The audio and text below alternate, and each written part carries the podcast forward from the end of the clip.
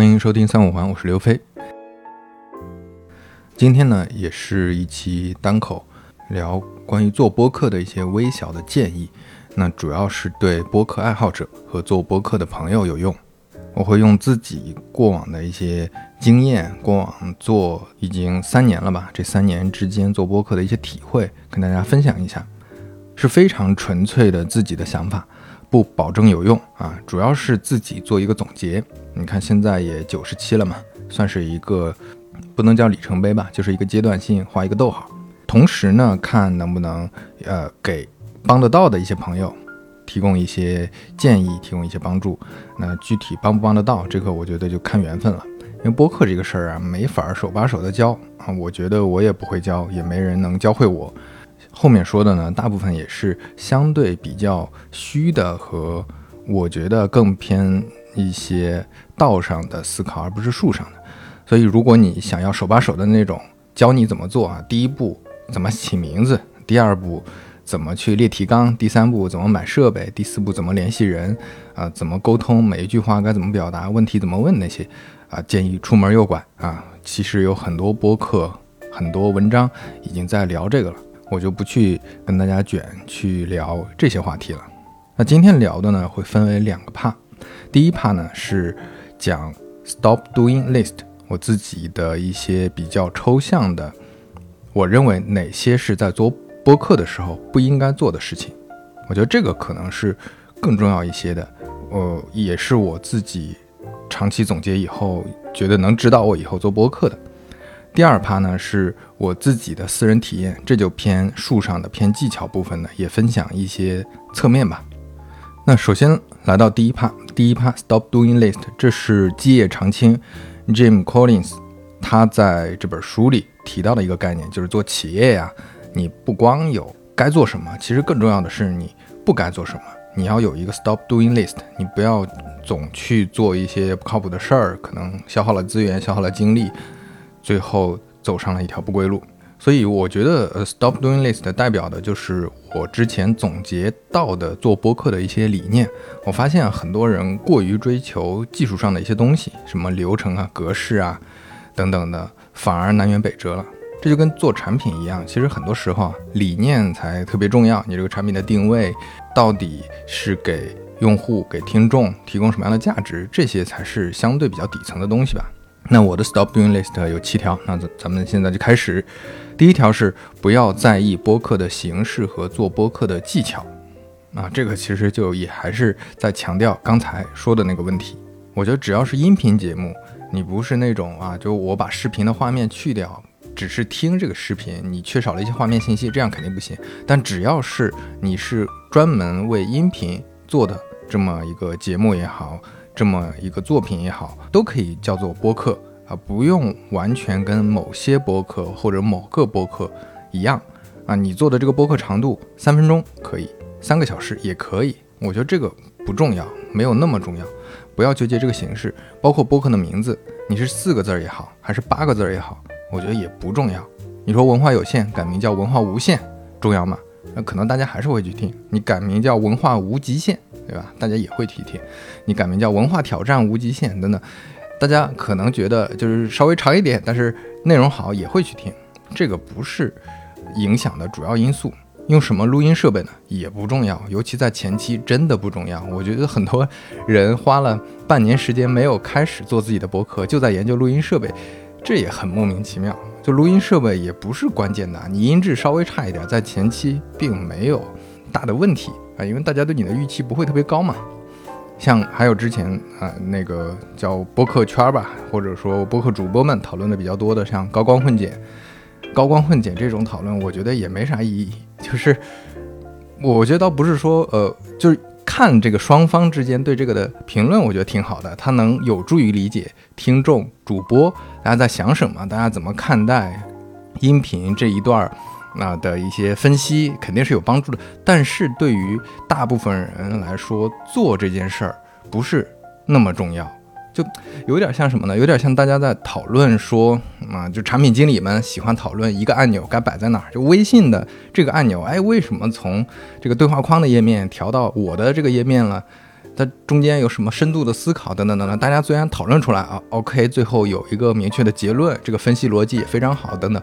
但如果你是张小龙的话，你不会特别关心这个事儿，这个事儿影响不是特别大，它放到这儿和放到那儿对用户来说影响不大。那这个有点像什么呢？这个就有点像你讨论说麦当劳啊，麦当劳要做得好，那它门口的那个啊 M 的那个招牌，那个招牌应该是往上五公分还是往下五公分？你就去微调这个招牌，微调半天，最后发现大家不关心的，大家关心的是啥？大家关心的是麦当劳里面卖的炸鸡汉堡，对吧？你的炸鸡汉堡才重要。那播客的炸鸡汉堡是什么？那就是内容。别人为什么来听？来听了之后为什么会喜欢？这是唯一关键的问题。当然，反过来说，如果说你的形式啊，你的这个标题，你的这些里面的呃音质。高光混剪等等这些东西，它如果影响了你的炸鸡汉堡，影响了你的内容，那这就重要了。比如说你的标题不是文化有限、文化无限，你的标题是生僻字，什么涕泗滂沱、又恶勿宣啊，这些这些，那你就完蛋了。别人连这个字儿也不认识，根本记不住，也没法去传播。所以这个名字就会影响你做炸鸡汉堡这件事儿，或者说你高光混剪一剪剪个二十分钟。那这样也不行，因为它影响你整体的内容了。但是你说三分钟、一分钟这之间有什么差别，或者说有没有有什么差别？我觉得就是招牌是往上五公分还是往下五公分这样一样的问题。那这些技巧意义不大，是不是代表着我们就压根儿不在意这各种各样做播客的细节呢？我觉得也不是。那这就是接下来要说的第二点：不要做规划，不要做设计，而更多需要做的是复盘。播客我做下来的体验也是一个典型的产品，典型的产品就应该不是规划出来的，它是演化和自然生长出来的。这个自然生长不是说你放在那儿让它自己就自生自灭，而是你要根据每次做播客的体会，每次对播客的这个认知的深入和每次对播客的一个复盘，知道下一期怎么做得更好，你做得更好一点啊，就所谓复利嘛，你这次更好十个点。你做了十期、二十期、三十期之后，你就比原来好好多倍了。所以放松下来啊，你先去想找到哪个话题是你最想聊的，或者哪个人是你最想聊的。每次做完一期复盘，复盘看看这一期有哪些问题。复盘比规划重要，因为有一个前提是，我们包括你，你找最。呃，头部最厉害的那些主播或者制作人，你找吕东啊，你找大一啊，你找这些人，他们也不一定能明确的说出来用户下一期会喜欢什么，而且也不知道说我找这么个话题，我做出来效果会什么，没有没有人是真正的预言家的，所以你不知道做出来是什么样子，那你就应该去真正的尝试，尝试完了之后复盘，看真实世界里发生着什么东西，这个远比你。做很多规划、分析、讨论要重要的多。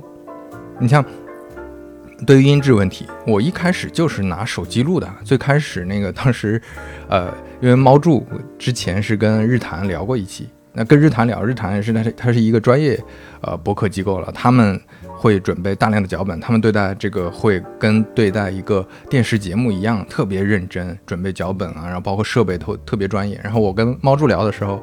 就发了个提纲，然后见面的时候把手机扔到桌子上，扔到我们两个中间的位置，这么一扔，打开录音，啊，就这么录了。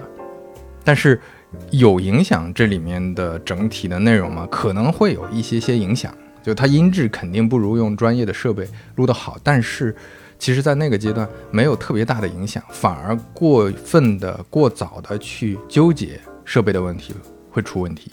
就到了四十期左右的时候，发现这个时候大家对音质的吐槽越来越多了，听的人多了之后，大家对这个的预期说你这个订阅量好像也有一定积累了啊，你算也算是个腰部播客了，那你这个音质好像确实有点拉垮。那这个时候我发现这个问题日渐变严重了。就如果你做产品，肯定知道嘛，就需求是永远做不完的，你接下来要做的事儿，你会摆一个很长的需求列表。但是接下来要做哪个是根据他们的重要性决定的。你说很多产品，你一眼你打眼，你作为一个局外人打眼就能看到的问题，他真的不想解决吗？对于大部分情况来说，只是没排上优先级，只是说要解决更重要的事情。你如果什么事情都想解决，那这个时候你的资源、精力、你的时间就没法分配的很合理。所以，当我发现音质是个大问题的时候，我就想办法啊解决音质问题。但是，你每次要解决一个问题的时候，你要考虑后面的成本非常高。如果说你第一期的时候就把自己的成本拉得特别高，嗯，不管是说物质上的成本，还有很多，你你因为你有设备了，那你可能每次准备、每次调试，嗯你之前安排了很复杂的提纲、交互流程等等，这些都会变成后面的成本的呀。你要想清楚这个问题，就并不是说看到问题。我脑袋一热，我就先去解决。所以说复盘，去看到底现在发生的问题里面哪个是最重要的，这个问题意味着什么，多去想一想，我觉得更重要一些。再比如说像半拿铁，半拿铁其实你看我们的发布日期，其实很早就开始尝试着做，但是做了几期感觉也不是特别满意啊。就在做的过程中，我们尝试着讲了几个商业故事，发现这个还不错，这个得到的所谓的市场反馈挺好的。那我们就坚持把这个做下去，呃，这也是试出来的。所以很多问题是碰到再解决最靠谱，而且很多问题它不仅不是最优先的，甚至是不存在的问题，甚至是假的问题，甚至是你听说的问题。就别的主播说有这个问题，你就去做了，但它是不是你的问题，那也不一定，对吧？而且这些要注意的问题，这些你提前规划好的东西太多的话。它也会变成一个巨大的负担。就比如说你在做播客之前，你就想了一百个可能会遇到的问题，你在想这一百个问题我得注意啊，不然做的时候会出问题啊。那你你你跟嘉宾聊的时候，你脑袋里盘旋的全是这一百个注意事项，那你能聊好吗？你肯定聊不好的呀。你你想的就是我靠，我我我说这么一句话，会不会就是哪个主播分享的经验里说不该这么弄？啊，我现在聊天的氛围是不是又是我之前看到一个经验帖子里面说的，不应该这么聊，等等，你你满脑子想的都是注意事项的时候，你是不可能聊好的。就跟啊，打个比方，你在驾校里学了，大家都学过那个科目一，如果你考过驾照的话，都学过科目一，对吧？学了几百道题，教练呢在教你的时候肯定也说过很多很多方法，几几十甚至上百个方法。那如果你上路摸到方向盘的时候，你脑子里盘旋的全是这些东西，那就完蛋了，你根本上不了路。你上路可能也会出事儿。你摸到方向盘的时候，你从第一次开车，你是慢慢体会、慢慢掌握手感，慢慢发现那些问题在你开车的时候意味着什么。这是建立跟自己实际开车之间关系的一个很重要的步骤。这个步骤你在摸方向盘之前，只去看题是根本看不懂，也。无法确认这就是你需要注意的问题的，就好像还是说，你说驾校里这几百道理论题有哪些是我们真的开车之后要特别注意的？其实大部分不是。所以说到这儿，嗯，你说演化也好，说自然生长也好，其实它隐藏了一个大的前提，就是先做啊，你先做个十期，先做个一百期，很多注意事项呢，那它就会变成一个肌肉记忆。有很多问题啊，就是被评论区骂出来的，就是被听众们、听友们骂出来的，被这种聊天，你跟嘉宾之间聊天这种尴尬的氛围给尬出来的。你尬到说，我之后一定得改，我想办法怎么解决？到底这次是因为我们不熟，还是因为我提的问题不好，还是因为我的表达方式等等？这这些都是你聊出来的。就再回到前面说的，这就跟排一个需求列表一样，这么解决问题，它是效率最高的方式。你去。呃，通过规划，通过分析，通过瞎猜，去猜到说接下来要调整哪些东西，这个没有意义。就是你去复盘一下上一期哪哪个你最不满意，你先把这个问题解决掉。每一期解决一个问题，已经很了不起了。所以啊，每期做完去小宇宙看看评论区，看看有没有差评，这些差评它们意味着什么，好评意味着什么，这个比看。啊，十本教你怎么做内容的书，或者说听十期教你怎么做播客的这个播客，啊，比如像我这期，都要有用的多呀。第三啊，不要用坚持这个词儿，要待在自己的舒适区，做不下去怎么办？我看很多主播会遇到这个问题。我看有有的一些那个其他的主播会建议说啊，做不下去那就坚持啊，坚持就是胜利。你坚持个一年两年，坚持个第三年还成不了吗？那总该成了。那我觉得这个，这个好像意义不大。就像你说你找工作，你做产品经理，你做一个技术，你说一年两年你找不到好工作，你坚持三四年你就能找到了吗？那估计更难啊。所以我的观点正好相反，就是如果你发现你做不下去了，你没法坚持更新了，建议就是别做了啊，休息一阵儿再做。就是那句大家常说的话嘛，这个可以，但没有必要。为啥呢？因为我觉得做内容啊，内容本身它就大家都认为是有很强的随机性的。嗯，你说一个，嗯，你说从流量上来说是一个爆品，还是说从品质上来说，从内容上来说引起了非常多人的共鸣，它是一个精品，这些都是要等待机会的。很多人呢，在出现这个机会之前就放弃了，他这个放弃。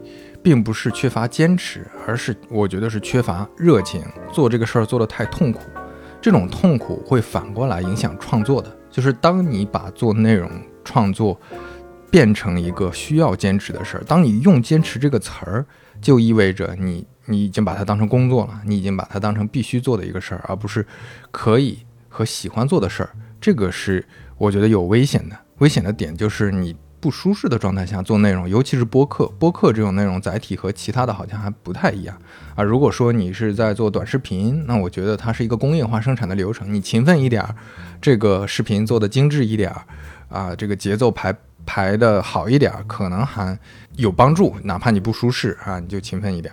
但是我觉得播客这个，当你整体整个人的感觉是比较疲惫、比较痛苦、比较在坚持的状态，比较努力。就用劲儿的那种状态，你做出来的播客听感是非常差的啊！这这个内容呢，也不大可能是非常能让让人产生共鸣的吧。反过来说呢，另外一个视角就是，当你有了动力，当你产生了一点热情，那就马上开始，千万不要等。有很多朋友是明明有了动力，但是想的太多，想的就是我前面说的，你可能。是不是要买个麦克风啊？是不是要买个录音机、买个声卡呀？是不是得学点什么剪辑知识啊？是不是得研究一下各个平台的首页推荐策略？啊是不是得设计个 logo 啊？是不是得，呃，标题再斟酌一下，花个一个星期取个标题啊？是不是找算命大师去给我这个博客起个名字呀？等等，就是花了很多时间在做这些没必要的、不需要、不重要的一些工作。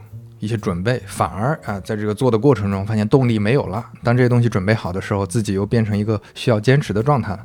那这又是另一个极端。所以说，既要做想做的，又得抓住动力。你感觉来了呢，就别偷懒。但是如果你这个时候完全没有动力，完全不想做，那也别强求。我觉得这两者是不冲突的，还是要嗯审慎的去平衡这两者之间的关系。还是要聊一聊，强调一下为什么。要在舒适区，为什么不要坚持？你像我一开始做播客的时候就没啥预期，我就是平时喜欢听播客，然后同时呢身跟身边朋友聊天，本来就是一聊一两个小时啊，吹牛逼扯扯淡。那这些内容感觉哎分享出来也也还可以。那之前找金叶晨、半佛这些人聊天，他们也都是挺能说的。那我相当于就放个录音笔，就把这个当成一个可以复用的一个事儿，就它对我来说成本又不高。而且这个播客做完之后没人听，完全能接受啊！就是本来也会聊这些东西的，我不是为了一个播客买了一堆录音设备，特地花了很多功夫请了嘉宾。那那个时候心态可能不一样。那这个时候对我来说心态还好，没有人听无所谓嘛。那有人听更好。那另外呢，对我来说舒适区就是在选题上，我的私心是特别重的。比如说我会找很多我本来很喜欢的一些。人很喜欢的一些嘉宾聊，找庞颖聊啊，找女流聊啊，包括我很感兴趣的话题。这个话题可能看起来不是很大众的话题，但是是我自己特别好奇的。比如说之前找科科和他朋友聊这个三坑啊，聊那个小女生，大家喜欢什么？为什么喜欢这些衣服和这个圈子等等这些私心啊，是看起来在用户侧，在所谓听众侧，它不是一个很那么符合运营逻辑的。一个事情，但是这些私心反而更让我愿意做下去啊，更让我有热情，觉得做播客这个事儿很有意思。之前我去找一些没有那么熟的朋友，说我们聊个什么事儿吧，这好像过于刻意。但是说，哎，我们录个播客吧，我们去聊出来一些东西，这个好像它有很很多的增量价值。那这个事儿它就变得有意义多了。所以想到未来还能满足更多这样的私心，能认识更多有意思的嘉宾，更多有意思的朋友，那这个事儿就很欢乐。在这个欢乐之上，你就可以建立一个自我安慰，就是大不了这一次就是好奇心满足，所以数据差，所以大家不爱听，那我也认，完全没有问题。像之前跟少南录的 Doom 那一期，就非常开心，我们聊的。当然，游戏这个话题，包括聊一个大家可能都没太玩过的老游戏，这个也不是一个运营策略上很合理的一个事儿，但是。我们就聊了啊，我们就觉得很有意思，很好玩儿。反过来说呢，播客还没有到那种说，嗯，当你错过了这几期，你这个播客就少赚多少钱也好，或者说就错失了多少良机也好，它没到那个程度。但是你反过来说，现在你如果完全为了数据，完全为了说怎么吸引听众去做播客，那就会变成别人说啥就是啥，你去追热点。用户说，听众说，哎，你你应该去请那个谁谁谁啊。啊，说你应该聊聊什么东西啊？嗯，比如说，呃，现在你会看到博客圈也会有一些类似的流量密码，比如说骂老板啊，比如说聊职场的这个困局，说说身边的傻逼同事、傻逼老板，呃，这个也算是一个流量的一个很好的话题。但这种东西呢，你会发现大家就是来听个过瘾，大家听完之后不会。觉得你这个有啥特别的价值，但呃，你可能有一些共鸣的价值吧，但是这个共鸣的价值就会比较薄弱，大家不会对你的播客留下印象，不会对你的主播留下印象。所以你数字、你的数据可能有了，但是不一定有真正的听众粘性、听众的认可。所以说回来，还是一切啊，舒适最要紧，舒适最重要。现在还没有到，就整个播客，除了最头部的那些播客或者机构化运作的一些播客，基本上还没到那种能稳定赚钱或者可以赚大钱的这个地步。所以，你像，嗯，对我来说，我把它当成一个兼职副业，当成一个业余爱好来做。你让我把它去精简，让我去就。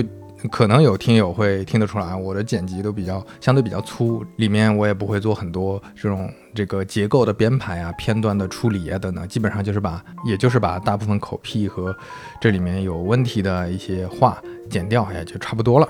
那你让我去精简，我觉得也是不现实的，因为只要这就说到前面的问题了，就这个事儿来说，目前来说对于听众不是最大的问题。或者说这个事儿做了可能有帮助，但是对我个人而言 ROI 是不高的。那现在我就怎么舒适怎么来，我就不会精简，我就继续会这么粗减下去。那就像也就像前面说的，如果我现在去精简的话，那它代表的不是我这一期的成本啊，它代表的是未来我几十期的成本。而且听众如果养成了一个习惯，大家已经习惯听这种精简的很精致的，嗯，其实我挺佩服那个徐涛老师他们团队做的。那跳进兔子洞啊！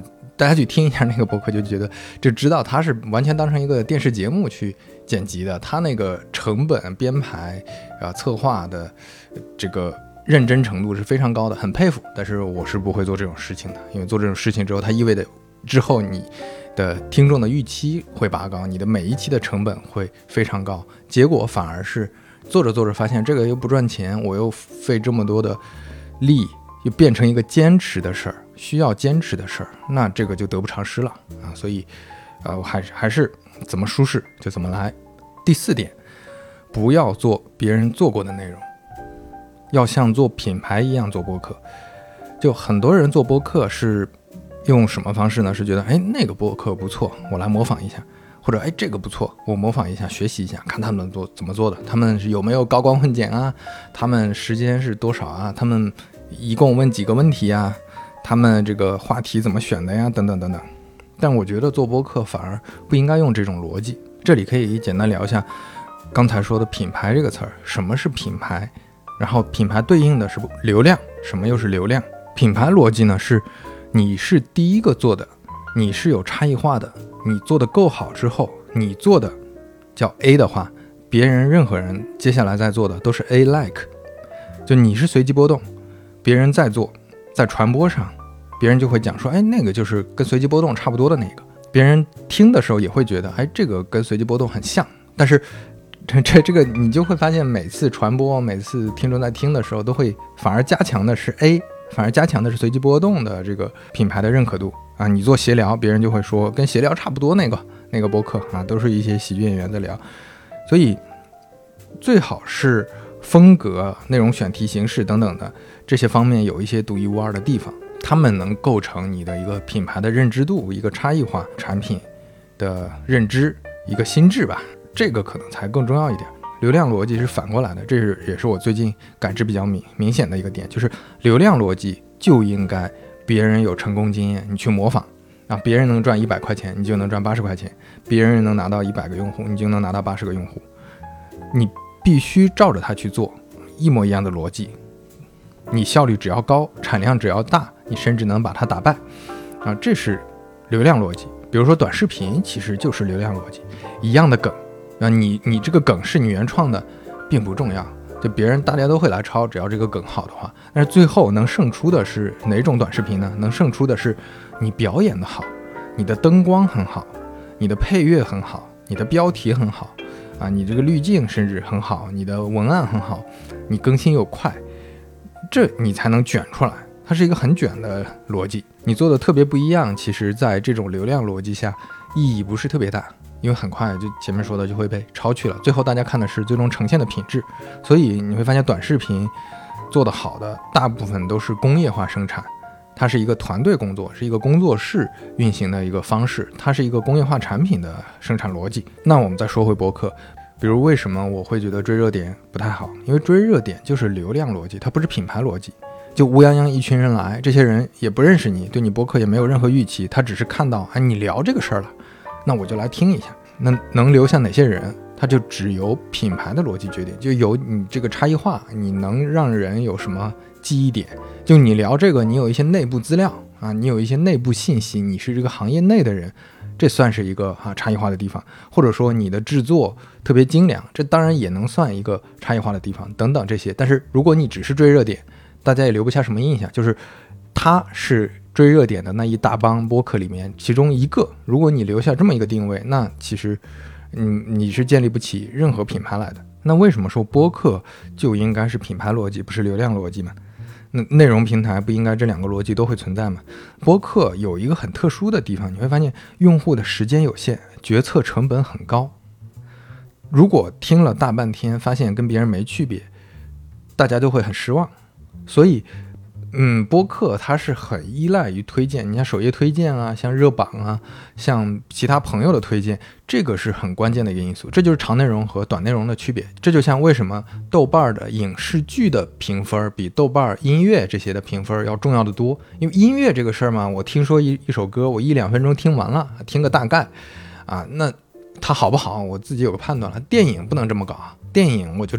得通过身边朋友的推荐，看看豆瓣打多少分儿，我去判断一下，因为时间太长了。播客也完全一样，当然播客你说是不是需要评分，这个是另外一回事儿。但是播客它既然是一个重决策的事情，就意味着说，你如果能留下品牌印象，有留下用户的一个认知，这个会更有帮助。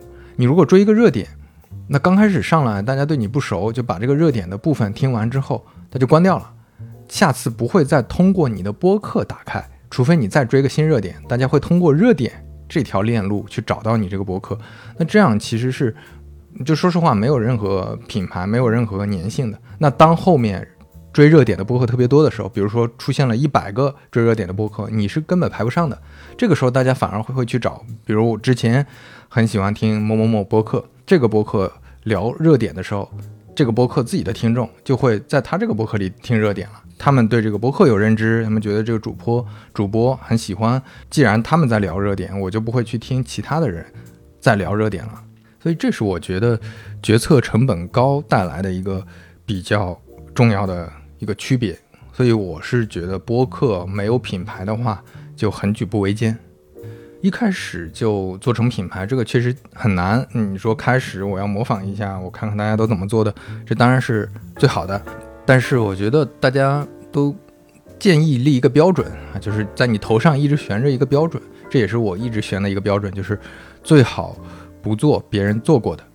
你像啊，我跟肖磊做半拿铁的时候，就会觉得这个选题啊，想了想，集合的老师们啊，集合的这些专业的游戏爱好者老师们，他们聊的肯定比我们好，他们非常懂游戏，那这块的东西我们就不聊了。啊，我们聊了之后，那你跟他们同质化，跟他们类似，聊的又不如人家好，嗯，有啥必要呢？没啥必要。我们就更多的聊聊商业故事，聊聊就我们说实话，就大部分的选题，我们甚至会检索一下整个播客圈，看看有没有人聊，聊了之后有没有呃是我们预期中的，他们聊得很好的话，我们就不聊了，都会做这种判断的。这个判断会有利于说我我们能保证，比如说。未来，你就像那个之前旺旺旺旺，呃，有一段时间不是上了微博热搜嘛？那当上了微博热搜的时候，你会发现在那个热搜底下评论区就有人在推荐我们的博客，哪怕我们半拿铁还是一个比较小的博客，但是有人听过，觉得哎，这个是博客里面讲旺旺讲的还不错的啊，他们就会去推荐，这个是很重要的。就是如果你做的很同质化，你像你搜出来你是十分之一、二十分之一。你也不利于说未来大家主动去听你的，因为聊同一个话题或者说同类型的播客一旦多了，大家都会去听那个最好的或者前几个啊，肯定是轮不到你的。那这样我觉得也挺麻烦的。三五环呢可能特殊一点，这个是我一直在努力的方向。一方面呢是请的嘉宾，我尽量会找别人都不会请的，或者说至少说在播客圈大家不会请的。呃，我如果不请他来，这整个播客世界里面。都不会有他的声音，那我觉得这个我是在做一个有价值的事儿。我请他来之后，大家能认识到一个更立体的一个人，然后大家能从这里面获得一些增量的信息。我觉得这个是呃，在选嘉宾的时候一个差异化，能做品牌逻辑的一个关键的点。另一方面就是我切入的视角，我可能因为有从业经历，可能做产品做内容有经验，那切入的这个视角。问的问题也会比较偏去挖这背后怎么思考做这件事情的逻辑等等，但是这个呃说实话我自己现在做的也不是特别满意，那但这个是我想要去坚持做好的一个方向吧。所以呃说回来，就是差异化是真的很重要的，就还是想再强调一下，就你想象一下一个人听你一期播客要花一个多小时的话，这个决策成本、决策压力是挺大的。那这个背后就意味着你得提供一些不一样的东西。如果你是闲聊 like，如果你是随机波动 like，大家就会觉得不如去听原版的。当然有朋友会说，哎，你看闲聊它也是呃三天两头的就不更新了啊，这一季更新完了，他们又会躺一个季度。那但是你要这么想啊，你是靠闲聊不更新的时候去吸一些流量，那万万一哪一天吕东勤奋了点儿。啊，这个闲聊的商单找的也比较顺利，每年不会停更了呢。那你也要面临同样的问题啊，就是人家品牌做的足够好，大家信任度、认可度非常高，你通过投机取巧是解决不了这个问题的。那说到这儿，可能有一些年轻的朋友啊会说，我就没有干货怎么办呀？我也没有工作，甚至那我输出不了什么。像那我们又不是产品经理，对吧？能指点江山啊，说说这个，说说那个。其实我觉得。大部分人，我认识的大部分人都会有自己比较偏优势、特长的地方。你比如说，就拿前面聊到的半拿铁举例子，半拿铁，我感觉我跟搭档，我们擅长的是搜集材料，我们略懂商业吧，搜集的时候就会有一些侧重，表达上呢，我们也相对有优势一点，我们不会有那种太多磕巴或者表达不顺畅的地方，节奏上我们掌握的好像也还可以，所以整体我们最后做出来的。效果还不错，但你要说，哎，我做一个像半打铁这样的一个商业的故事分享，我是不是得先成为一个商业大佬？那你如果这么想，你肯定是，呃，大部分的选题你都碰不了了，大部分的品类都做不了。这还是回回头说，嗯，这个播客呈现的是什么？你最后分享的这个内容到底有没有对别人创造价值？你只要有在这方面有优势，你比如说我，我们就是商业上会懂一些东西，我们表达上做的还不错。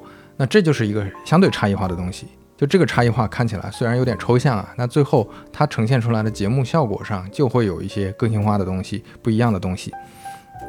你比如说你声音好听啊，就单纯这个，它也是一个差异化的地方。你看怎么利用好这个声音好听，你会搜集资料，你能搜到很多别人查不到的犄角旮旯的一些文档、一些论文、一些各种小道消息啊，这也算是一个差异化的地方。你朋友很多啊，也是一个差异化的地方。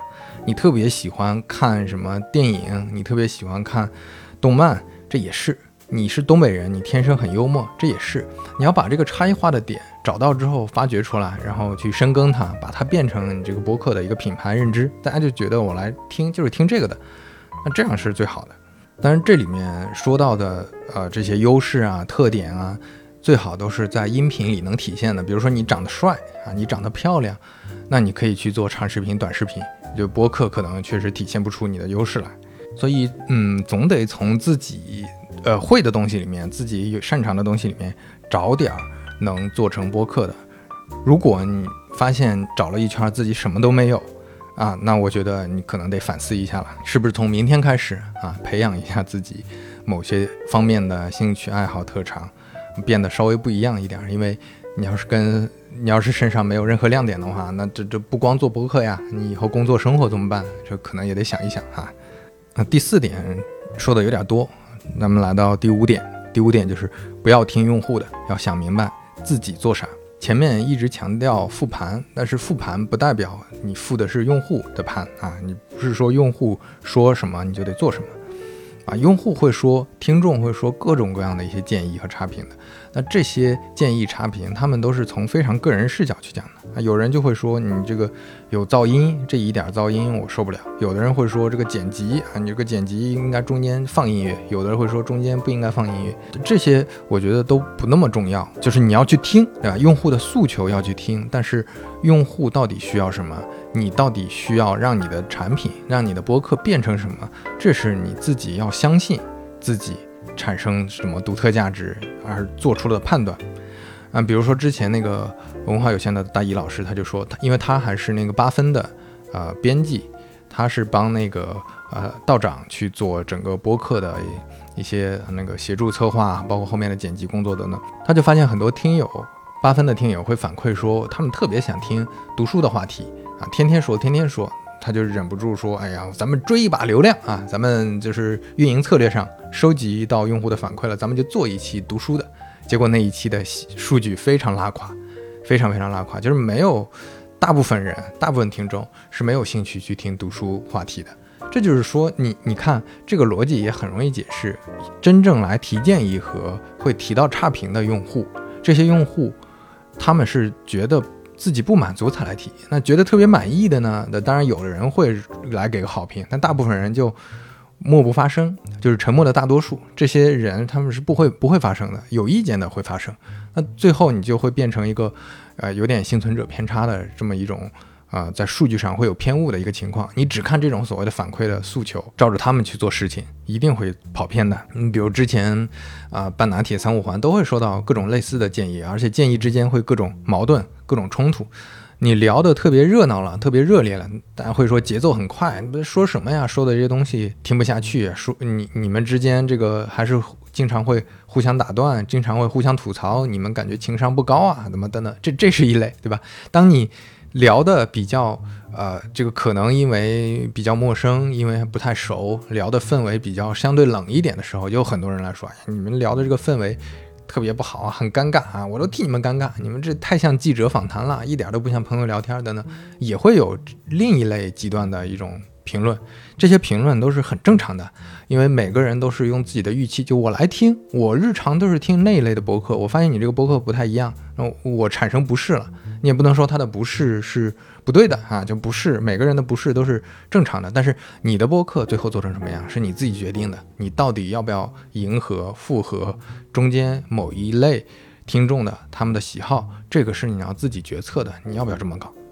你就像关于口癖，关于一些就可能因为我之前不会特别精简导致的一些大家对剪辑上的一些意见。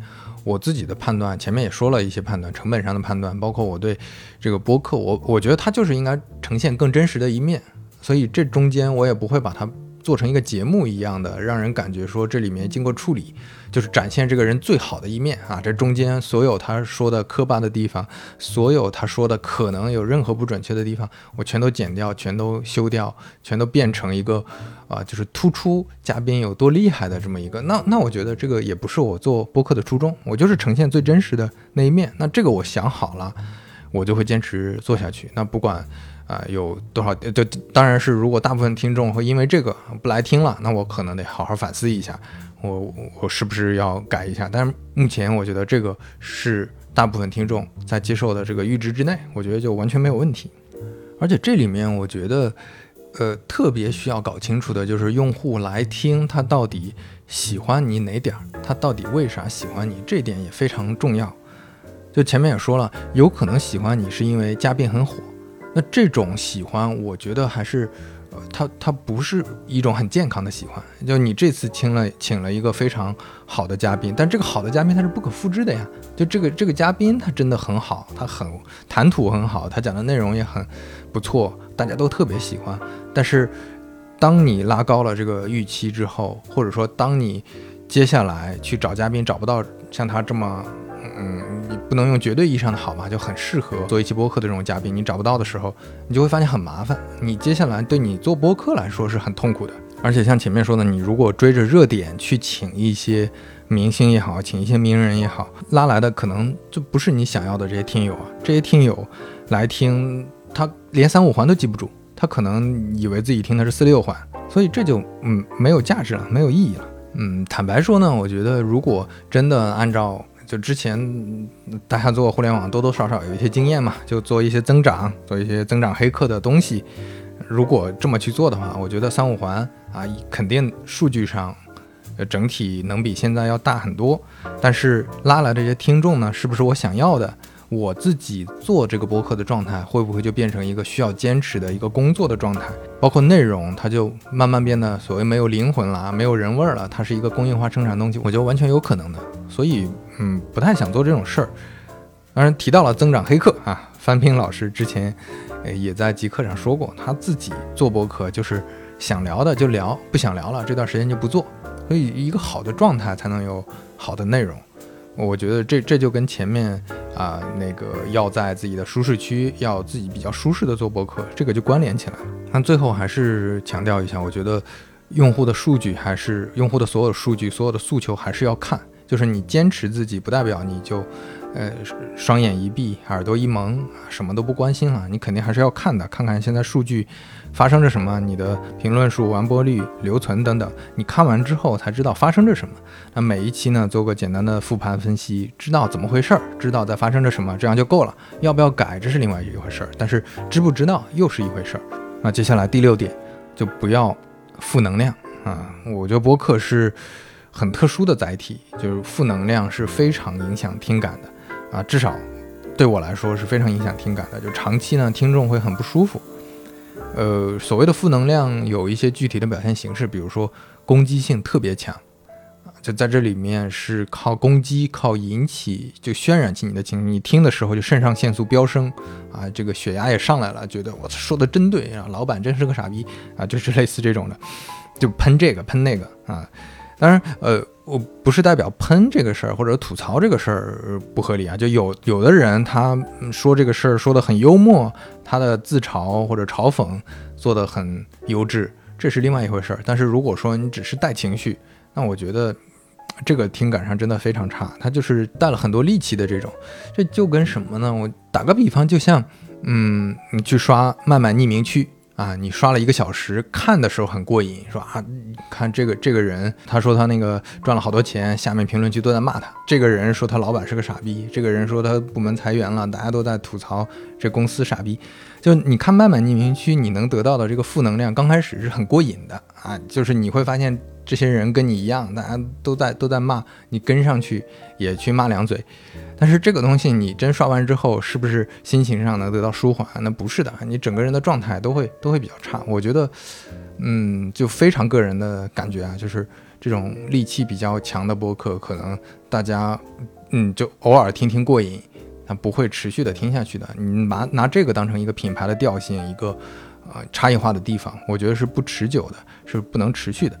那最后一个点，不要太功利，这个收益呢，我觉得它会自己涌现的。前面说了，播客现在整体赚钱还是挺难的。你哪怕追求数据，你数据做上去了，我觉得你哪怕做到，呃，整个小宇宙、整个播客领域前三十、前二十，可能赚钱、商业化都未必是很稳定的一个状态。那播客对我们的价值是啥？播客对我们的价值，我觉得第一，它不会断章取义。啊，它是一个很真实的，因为你有上下文嘛，就文字、图片、视频，甚至包括视频。视频可能你没有上下文，你只截了一个页面，这个画面上有这么几行字幕，大家可能也会误解。呃，图文就更不用说了，图文里面就连连图文本身编辑的这个过程，可能都会加入很多主观的因素。但是播客不是，播客只要是你自己在表达的，你的语气，你上下文想表述什么东西，大家一听就就完全了解啊。所以，呃，但当然这个相反的啊，你不真诚，这个也能感知到。所以你在播客里真诚，你表达的是真实的、有逻辑的这些内容，大家能 get 到你到底是想说什么东西。然后播客呢，同时因为它是声音嘛，就声音是带有温度的，它更容易产生共鸣，它提供了情绪。它提供了很多比文字更多的信息量，那这些是我觉得播客的一些价值。那基于这些价值，你就会发现播客是非常适合人与人的连接的。呃，我们都说读书是跟是我们跟作者异步对话，播客也是跟人异步对话，而且播客的这种对话它是更直接的，就像前面说，它比文字更有力量、更有温度，它更有信息量。你在咖啡馆呢，跟人说话，你想跟人产生连接，你顶多跟两三个人产生连接，大家坐一桌。你如果这个连接是通过你在互联网里存好了声音，每天都有人听你的声音，每天都有人跟你这种异步对话，那这就是一种杠杆很高的连接方式。就你你你相当于就前面说的，你在咖啡馆里跟几个人对话，变成了你可以异步。放在这儿跟很多人对话，就来咖啡馆络绎不绝的这些人都有机会跟你对话，那这样就会，呃，是一个杠杆非常高，是一个，呃，边际成本非常低的跟人连接的方式。这样你找到能产生共鸣的人，产生，呃，对你喜欢的人、认可的人，然后以及说你是什么样的人，传递给对方，让别人认知你，这都是很好的一种价值。但是你说这个价值听起来很虚，是吧？特别理想主义，好像。对我帮助没有什么实质上的帮助，我的生活没什么影响。其实也不是，就当你有这个链接之连接之后，你会发现所有的连接，你职场上的连接、工作上的连接，啊，你的生活里的连接，都是靠这种高杠杆能实现的呀。你，你比如我，我之前就不会认识超哥，对吧？因为做播客认识超哥，现在我们合伙在做一个消费品牌。嗯，这就是一个很重要的连接。这个连接它改变了我的工作，就包括之前我认识于军老师，也是通过我写文字，他看到我的文字了，他认可我在文字背后对产品的这些思考，他找我去滴滴的。这个很多人都知道，就是这这种杠杆，它是很，呃，其实是很能影响你的工作和生活的。嗯，包括我能认识单立人的石老板，我能认识三顿半的吴俊。这些人都是我之前可能你你你得托朋友带好几层关系，然后人家也不一定愿意跟你交流。但是现在跟他一见面，说哎，我喝过你的咖啡，他说我听过你的播客，或者我看过你的脱口秀，啊，我听过你的播客。那这种交流，他认识你，你认识他啊，这 这种交流你就会变发现变得非常顺畅，就是互相都有很。你不能说很深度吧，就是有一个比较立体的认知，那两个人的连接就能很快的建立起来。这个我觉得是我目前你说做自媒体也好，或者做内容也好，这么多年，我觉得最大的收获。这个收获它会间接带来很多有价值的帮助。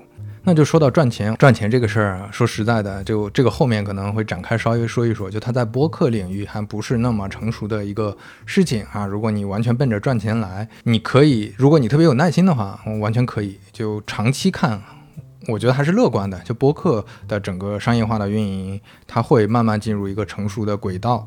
但是什么时候啊，这个是不知道的。所以我的建议还是先理解清楚，说播客它能。对你带来的这个更直接、更真实的一些帮助，是不是能承接你的表达欲？是不是能，嗯，因为你就是一个很爱表表达内容的一个人，很爱聊天唠嗑的一个人，你把播客当成一个你的内容溢出的一种形式，然后同时你能建立一些连接，认识很多志同道合的朋友，那我觉得这个价值是现阶段可能。比较重要的一个价值，所以你如果特别功利的去追求数据，或者或者追求赚钱的话，你可能没做多久就坚持不下去了，因为发现你会发现这个追求数据是很难追求到的，以及你追求赚钱也是很难追求到的。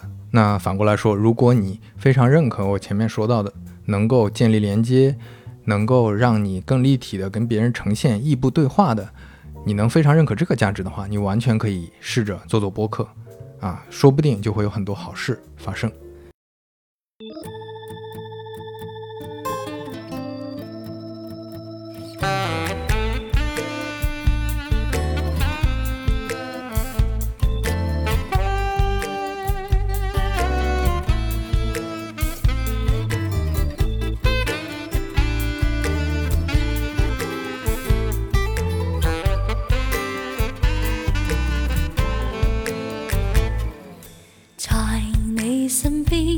就需与你疲倦，伴你漫行一段接一段。如过高峰，另一方却有见目标退远，让理想永远在前面。路纵崎岖，也不怕受磨乱。愿一生中苦痛快乐也体验。愉快被爱在身边转又转，风中相信无泪散发快乐回旋。无用解救，火因伤心并美丽每一天，但愿确信未见良辰在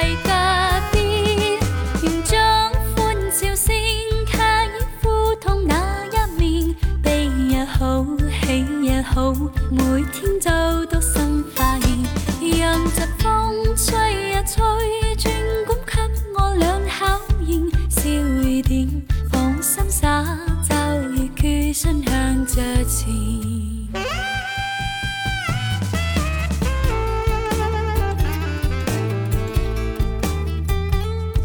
那来到第二趴，咱们聊一聊一些具体的技巧和经验。再强调一下啊，就是既然聊到技巧经验了，它不是那么适配。就我觉得接下来的这些，呃，要聊的一些比较具体的，我对做博客过程当中的一些思考、一些经验，真的不一定能帮到大多数人。甚至我觉得大多数主播可能跟我的想法都不太一样，因为它是很多树上的东西，每个人做播客的方式都不一样。但我觉得前面的理念还是会更重要一点。就我们还是分七条来讲吧。就第一，聊一聊我当时开始做播客的一个动机啊。具体说到做三五环，那我之前第一个播客就是一九年那段时间有有一个 gap gap 的几个月吧。那几个月我自驾去西北玩了一圈，那路上呢我就觉得听歌有点无聊。但是如果是听那种，我当时也下了很多课程啊，薛兆丰的经济学课这些。呃，也听不太懂，因为开车的时候听太累了啊，反反复倒回去，因为中间很容易走神儿漏掉。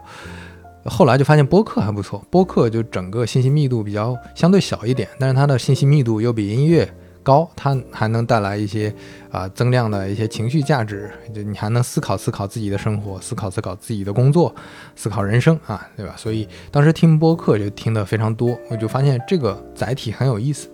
那后来回来就前面说的跟啊金叶晨，我觉得他是我认识的朋友里面非常能说的，而且他提供的内容、提供的信息，我觉得都是完全 OK 的，我非常啊信服认可的，所以就跟他聊了一期播客。就像前面说的，那对我来说成本完全不高，就是把我的这个手机 iPhone 放到桌上，这么去录了。然后后来这个机缘巧合上还有一个层面，就是小宇宙在我做播客几个月之后上线了。上线之后呢？小宇宙确实是首页推荐了很多次，就很坦白的说啊，虽然跟小宇宙，包括跟 Case、跟极客团队是有一些啊若有若无的私交的啊，但是，呃，我从来没有说你帮我推一下，或者说暗示一下帮忙推一下，从来没有做过。所以每一次的首页推荐都是他们自己选的。那我我自己猜测哈，就编辑在选的时候会觉得，本来是极客的人群嘛，极客的人群首先。啊，可能有一些知道我，然后另外就是做产品啊，做投资人的非常多，像我的话题呢又比较契合这个小宇宙冷启动的这些用户的话题，所以他们觉得在首页推会比较有利于他们自己的一些符合他们自己的运营策略，我怀疑是这样。所以，嗯，你要从我的视角说，那也就是运气好啊，运气好赶上了，嗯，那赶上了小宇宙也在快速增长的时期，那大家刚去小宇宙，对于每个用户来说都需要有冷启动订阅的。就自己列表里是空的嘛，要订阅一些播客，那三五环可能变成了一个缺省的这么一个选项啊。那那个时候是增长比较快的一个时候，所以你看一开始能把这个做起来，它是有很强的机缘的成分的。那这里面也有很多就动机上啊，也有很多机缘巧合的成分。我如果如果如果不去自驾游的话，那我对播客的认识可能还停留在很多很多年前听那个大内密谈的。那个时候的认识，那那不会感觉到说我现在的这些内容能够做成播客，也是因为当时听到了很多新播客。那第二个点啊，就关于名字，名字当时起的时候啊，是觉得确实是有过一些思考，我就觉得四个字儿的实在太多了，四个字儿的也容易大家搞混，那干脆三个字儿得了。正好是黄峥刚说没多久吧，就说五环外的人群你们是不懂的，然后我就在想，那三环内的人群感觉也不懂啊，就北京三环内那些啊达官贵人啊，也是平时接触不到的。我们是夹在三环到五环之间这些啊出出不去、进进不去的一些啊在挣扎的年轻人。所以就起了这么一个名字，但是现在看是还是挺满意的，就因为它体现的是一个比较随意的感觉，就三环也行，五环也行，有点这种感觉啊，就这个也沿用到了现在做的消费品牌三五杯上，确实也有不满意的一个方面，觉得它没有一个观点表达或者态度表达，就它还是只是展示了说我的用户群体可能会在哪个区域，它代表的是一个用户画像的抽象描述。但文化有限，我觉得特别好啊！为啥特别好？就是因为它做周边，它印上这四个字儿，就觉得非常有趣。啊，它是一个名字啊及观点，名字及态度的这么一个播客。那这种播客，我觉得就至少在出周边上吧，就是它的它的效果就非常好。那你像我印个三五环，别人也不知道啥意思，它也不是一个有趣的观点态度，所以，嗯，这可能是略有遗憾的一个地方。第三。想聊一聊我在做了三年之后体会到的播客的价值不可替代性。就首先我体会到的，其实这几个点之前跟 Case 聊过两期啊，大家可以回去翻看一下，基本上也都有提到。第一就是场景上，它是非常特殊的一些场景，它是你眼睛被占据，但是大脑运转还能腾出一部分空间来给耳朵给听力的。比如说，最主要的，我看数据上主要还是上下班的这个时间，然后就是家务、健身。所以这个场景下，播客它就跟短视频啊、跟图文啊这些完全不是在一个时间段去消费的。当然，你可以去讲它是跟相声、跟喜马拉雅的其他的音频节目、跟音乐 APP 这些是一个竞品，在一个同一个时间段消费的这么一个状况。对，这是第一个特点。第二个是温度。前面其实也提到了，播客它能传递情绪，它能让很多人更熟悉一个立体的你。就像我之前写公众号文章，写完之后，可能大家大家对你的认知就会觉得你就是一个在啊分析产品的一个人啊，就是一个产品经理。但是在播客里能听到一个更立体、带有情绪和带有很多观点态度的一个人，他们对你的这个信任度会更好。但是我不太想用这个词儿啊，就个人品牌、个人 IP。但是确实是你如果非要用这个词儿的话，就会更加深大家对你这方面的、对你个人这个品牌的一个认知，就会更加信任你，因为你变成一个更有血有肉、更立体的一个形象了，一个状态了。另外一个点就前面也提到了，就完整，它很完整，它不会断章取义，像长图文、长视频、长播客这些才能传递深度内容。那这些是我我觉得。我会比较擅长的，像比较短的东西，我也不知道在一两分钟内怎么把一个事情讲清楚。而且，如果在一一两分钟内我能讲的，别人也都能来讲，那我反而觉得可能啊，就是当然我自己比较有自信啊，我觉得写一篇长文或者做一个长播客，能把控它的结构和内容，那这个是很多人可能做不到的。那这就是算是有差异化的一个点。另外一个特点，可能是很多人会比较忽视的，就是播客。的成本真的非常低，它在所有长内容里成本是最低的，它甚至比写文章要低。就写文章，如果你写一篇啊相对内容比较完整、它的质量比较不错、品质很好的一篇文章的话，可能几千字你要花一个下午，甚至要花挺长时间去前期构思的。那如果是播客，那可能也需要一些前期构思，但是你整个表达上你不需要。那么严丝合缝，就文字上这些严丝合缝，你做不到的话，整个呈现就会很糟糕。但是播客上，它是会允许你有一些停顿啊，有一些逻辑不对的地方，你后面还可以找补，对吧？因为大家能接受播客是一个相对松弛的状态去聊这些内容的，所以它的成本很低。另外就是他邀请嘉宾，邀请另一个人来聊的成本也很低。就你如果说邀请一个人来说，我们做一个对话。我们去写一篇文章，或者说我们去做一个，尤其是做一个视频，那还可能还要打光，可能还要拍摄，还有各种机位。但是播客是能请到这个人去比较立体的表达自己的成本最低的一种方式。所以我觉得这也是我一直觉得，对于嘉宾来说，对于能能请到很多，就其实播客领域也发现了能请到很多这种比较，其实他们上其他的媒体比较少，他们很少上长视频，就是 B B 站你搜不到的很多人，可能在播客里甚至都能听到。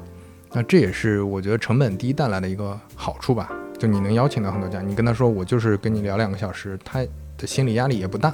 那这是我觉得播客做下来之后感觉到它的不可替代性。那反过来说，你如果不利用这些不可替代性，你反而拿播客这个载体的一些缺点跟别的媒体形式相比啊，比如说信息密度跟图文比，你永远是比不上的。那你就不要跟图文去比这个信息密度。比如说，嗯，还有很多这种。还有一些做音频、做播客平台的会加什么弹幕，加什么很多图图片、图像等等。那你这不又是又回到说，大家在消费的时候能看屏幕吗？那能看屏幕，我为啥不去刷短视频？我为啥不去看 B 站？我要来听播客呢？所以，嗯，你如果又占用了用户的视觉，那我觉得又体现不出播客它的特殊性、它的差异化的地方来了。第四点是我选择的形式是对谈形式。对谈有两个好处，第一个就是输出是主要是对方或者说两个人大家一起输出，两三个人一起输出，省得你内容很容易枯竭嘛。嗯，如果单个人输出，可能没几期就把自己榨干了。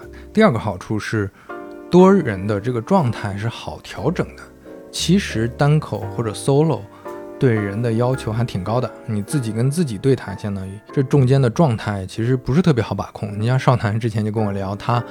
呃，你像我们聊 Doom 那期，或者之前我们聊的那些播客，他都会感觉还好。就哪怕你捧哏，只是说一句啊，是这个意思，然后就随随口捧几句，好像是片儿汤的话，但是对一个表达表述者的状态调整是很有帮助的，是非常有帮助的。就你就就半打铁也类似，虽然听起来感觉这个捧哏可有可无啊，无所谓，但是如果没有的话，表达者他自己的节奏是很难掌握的。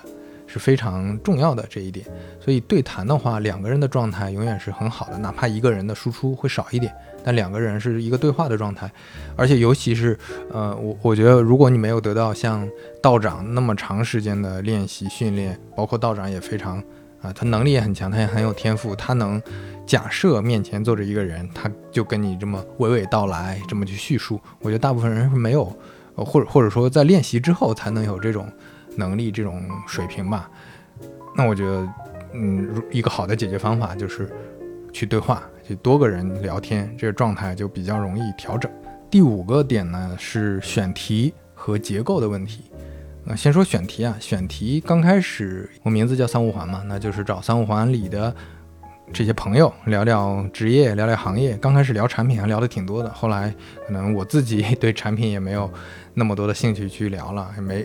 我感觉没什么可聊的，然后听众大家也没那么大的兴趣了，所以现在就会聊得比较散啊。现在也在调整，那定位呢？其实刚开始也不是科技媒体，也不是聊科技话题啊，只不过互联网的朋友多，就慢慢的变成一个可能商业和科技会多一些。在我做到四十多期的时候，你看这就是我其实是一直在复盘和迭代过程中去摸索这个方向，刚开始也没有很明确，在做到四十多期的时候。慢慢定下来一个主题叫 Insider Talks，就是他是一个局内人，他从局内怎么看这个事儿的，他有哪些跟我们不太一样的视角。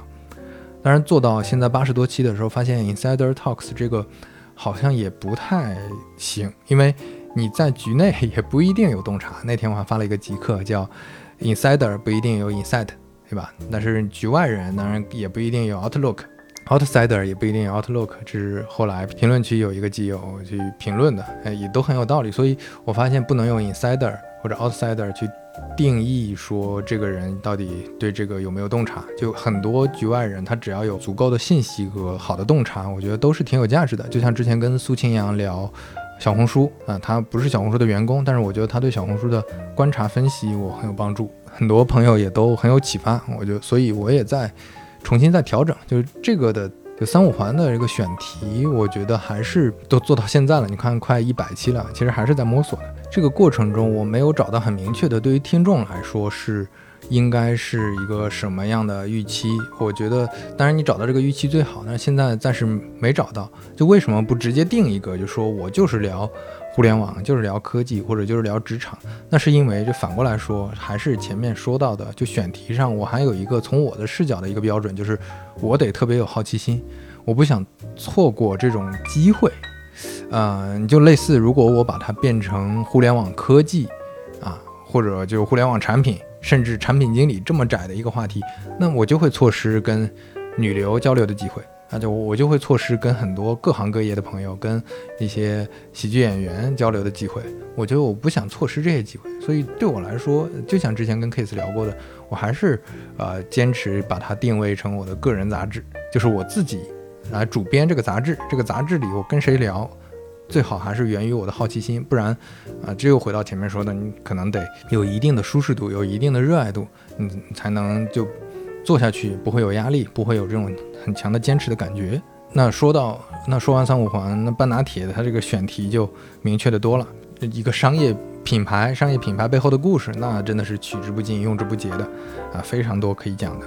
三五环，我觉得得再想想啊，我觉得得，我总结了一下，我。应该得掌握三个平衡：怎么平衡我个人的好奇心和听众广泛的兴趣之间的不匹配？怎么平衡啊我身边各行业朋友的有限性和听众对深度洞察的需求的不匹配？怎么平衡选题目前发散和听众预期的一致性的不匹配？我觉得这三个平衡是我需要持续思考的问题。说到这个，就要提，我觉得对选题来说，最好慢慢让它变成一个很结构化的。结构化的选题是最靠谱的。这个所谓的结构就是可持续，就你只要搭好了这个框架，剩下的就是你可以往里填内容了。比如说好的例子是什么呢？好的例子像半拿铁刚才提到了，我觉得它是一个选题上很结构化的一个例子。再比如说文化有限，文化有限它是每一期几乎都是读读书，有的时候可能会其他的一些其他的一些作品，像金鱼赫兹讲吃喝的这些，我觉得是比较好的例子。反例的话就是。自己输出产品方法论，我倒不是说做这个就是错的，但只不过你可能做完五期、十期、十几期之后，那这个把它变成一个完结的播客，我觉得是 OK 的。但是你持续的做到后面，肯定会发现你的输出就枯竭了啊。还有就是前面提到你反复聊同类的话题，什么聊聊裁员啊、骂骂老板啊、啊聊聊大公司的晋升问题啊等等。这些我觉得都更像一个单期的话题，它不是一个结构化可以持续做下去的主题。你像之前那个还有个例子，就是少南跟我聊过，说他在想 Flomo 和知识管理这些能不能用一种形式做一个博客，就是邀请啊，比如说找我这样的朋友，找其他的可能在知识管理上有一些想法的朋友，每一期聊一个知识管理你怎么做的啊，类似的一些问题，看看不同人是怎么做的。我后来讨论，我给少南的建议就是，我会觉得每个人的知识管理的方式都很像，就是你底层相对底层的一些东西，大家都差不多。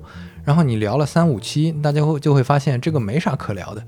你找的这些人之间肯定有大量重叠的地方，那到后面聊着聊着，你就发现还是很容易枯竭的。这就不是一个持续的好的主题。就像啊，组织进化论，组织进化论如果只聊飞书。啊，聊聊飞书这协作多重要？这个公司你协作咋做的？那个公司协作咋做的？那个也很容易面临这个不可持续的问题。所以你看，组织进化论啊，之前的这些期它也会调整去做很多职场上的一些分享。那这样就打开了啊，局面就打开了。选题和结构呢，我觉得是嗯，不同品类差异还挺大的，这是需要大家自己去思考的一个问题吧。就结构如果做不好的话。嗯，其实长期来看，它都会面临用户预期，嗯的问题和你自己每次找选题的成本都会比较高的一个问题。第六点就是听感，就之前也讲过嘛，播客它提供的是陪伴感，你陪伴感，你当然希望陪伴你的这个声音是相对比较舒适的声音。所以前面咱们提到啊，什么到底要不要有高光混剪啊？要不要有背景音呀？要不要有片头片尾的音乐、中插音乐啊？要不要有自我介绍啊？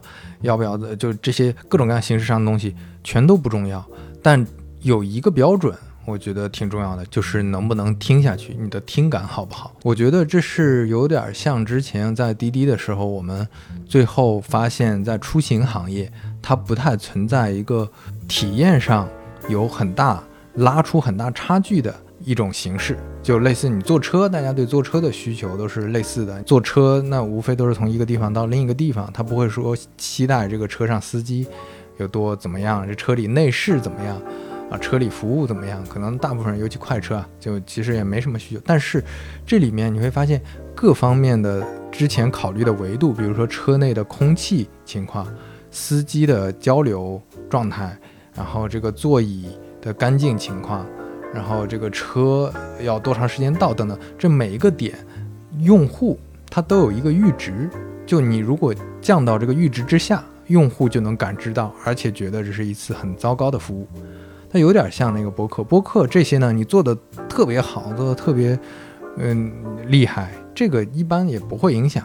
就像前面聊的麦当劳的招牌，你是高五公分还是低五公分，这个不重要。但是这里面如果说你每一个这种细节点，它变得有点极端，它变成了一个，它变成了一个糟糕的体验，就像。前面说的，你的高光混剪一下剪二十分钟，或者说听感，其实比较好举例子啊，比如说你的那个口哨音比较明显，你的口音特别重，你的声音特别尖锐，声音特别低沉，这些都会导致听感不太好。你像那个低沉也会，就是除了尖锐，很多人会说尖锐嘛，那低沉也会啊。我之前听有的，呃，男性主，有的男性主播的声音，我在车里听。我一旦进到隧道，因为车里本身就有一些白噪音，然后他的声音又特别低沉，混在一块儿，根本是听不清楚的。啊，还有很多讲话比较拖沓，啊，节奏不是特别好。然后有的是，甚至到一个人讲，三个人捧，啊，这捧的内容，他接着再捧，就是连环套。就按理说你节奏好，你应该一个主输出，对吧？其他的捧的，我捧完之后这事儿就过了。那他他捧完之后，另一个人还接话。接完话之后又接下去了，那这跑题都不知道跑到哪儿去了。然后你捧的这个节奏，另外就是尺寸，可能也挺关键的。就我之前听的有一期播客，我忘了哪期了。那那个嗯捧的朋友啊，那个另一个主播可能是一个天津人啊，他聊的比较可能比较惊讶的一些话题的时候，他就会这么捧我啊，这那听感真的是说不上多好。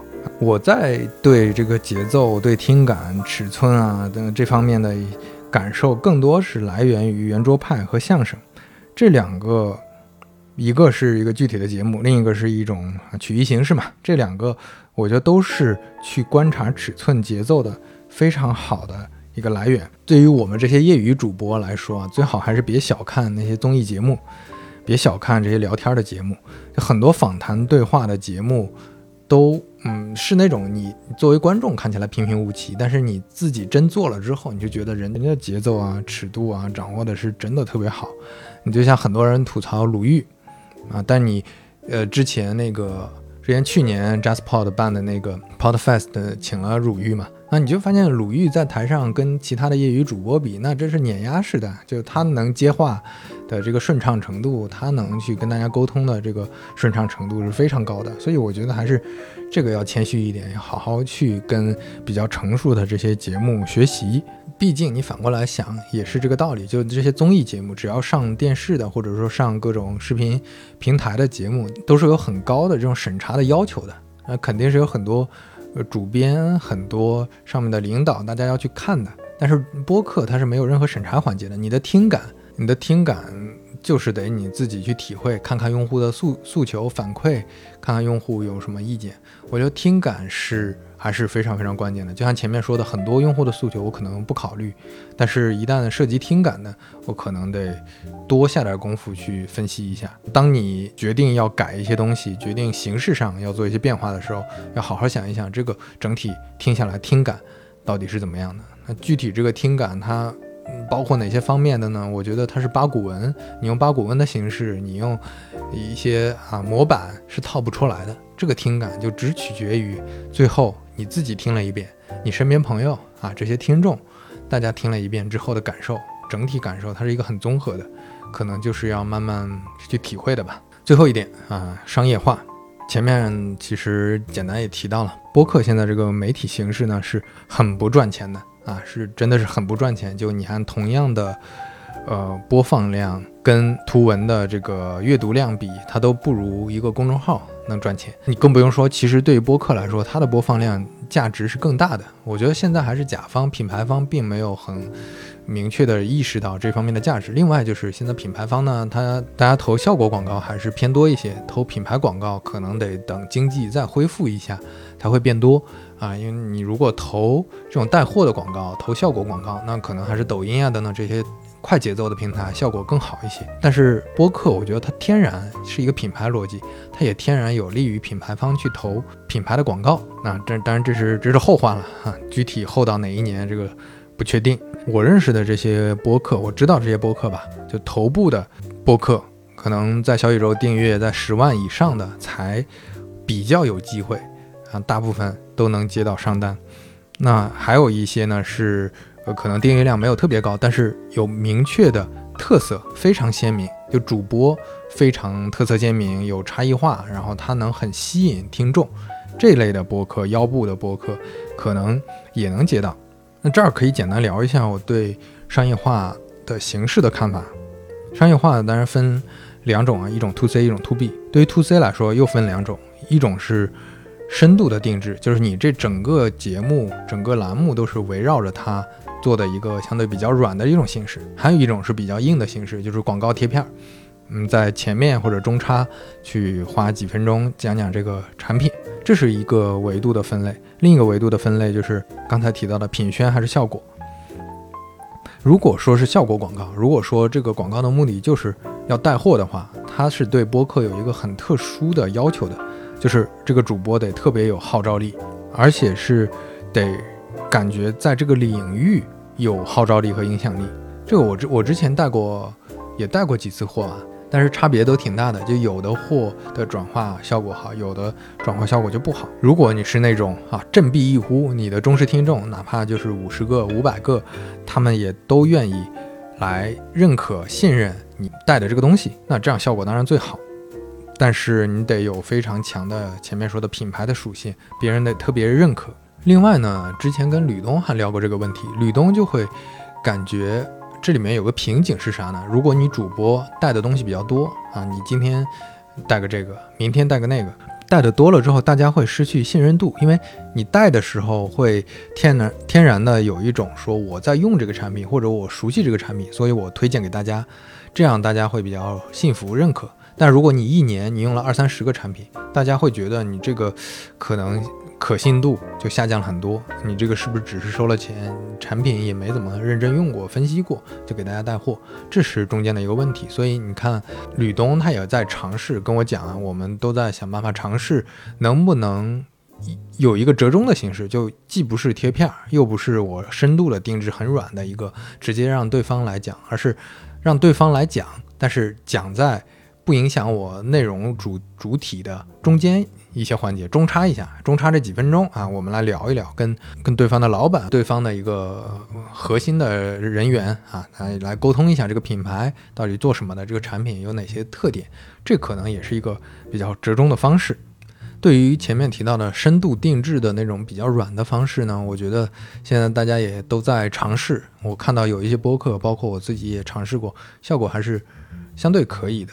那这个其实是一个成本挺高的一个做法，因为你得在这个选题中间非常好的平衡，就你要平衡品牌方的诉求，也同时要平衡听众的感受。你如果说我就反正甲方说啥就是啥，这样体验也会非常差。你得通过对自己听众的洞察，通过对他们的认知了解，你能做到一个内容能提供给他们以前稳定预期的一个内容的品质，同时还能。让品牌方觉得我把我想传递的信息传递出去，这个中间的平衡确实还是挺难掌握，它比这个贴片要还是难很多的。但是我是嗯个人比较看好相对偏品牌宣传的这样的一些形式，所以软的形式我会更看好一些。我也不太看好那种说，哎，我我就跟直播带货一样，我振臂一呼，大家非常喜欢我，那就去买我推荐的东西吧。我觉得这样反而，嗯，不是一个很长久持续的一种商业化方式。那整个播客领域的商业化。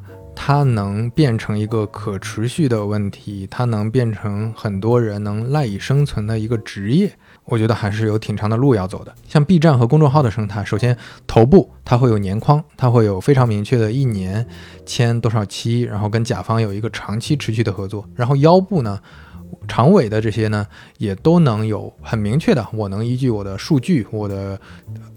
粘性，我的用户的粘性，我的现在的用户的质量，去做一个啊价格的折算，就我每投一个广告大概值多少钱，这个商业化是比较明确的一个框架。但是播客领域目前还没有。啊，像 B 站之前其实也没有，那也是因为像半佛和主要就是半佛，其实他带去了公众号的这套生态，他也把甲方带去了，他把这个框架带去了，所以在 B 站知识区，大家都按这种框架去去谈商务，大家哎就甲方他也知道该怎么折算一个 B 站视频的价值，但是在播客领域这个东西还没有，这个没有的话，什么时候会有这个可能？